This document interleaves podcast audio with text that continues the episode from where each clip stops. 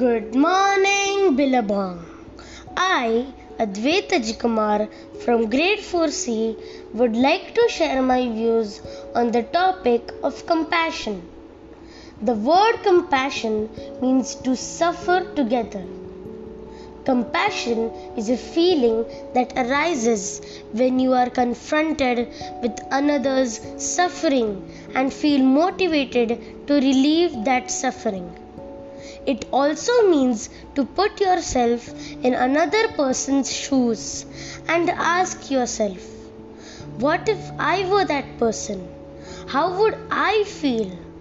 So, compassion means to show kindness, caring, and a willingness to help others. We live in a world lacking in compassion.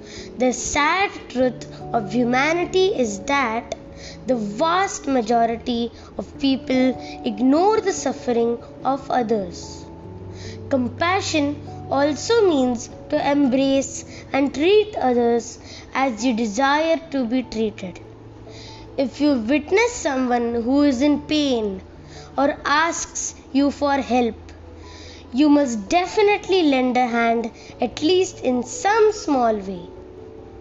Love and compassion are necessities and not luxuries, and without them humanity cannot survive.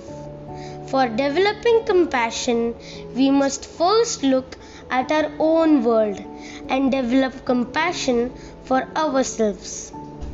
We must also be mindful towards the suffering in our families, among friends, community, country, and the world.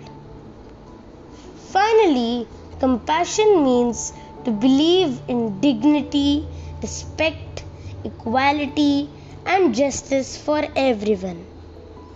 People will forget what you said and what you did, but people will never forget how you made them feel.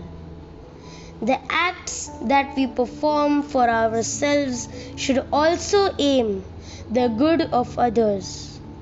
We must always remember the golden rule that do not do to others what you would not like them to do to you.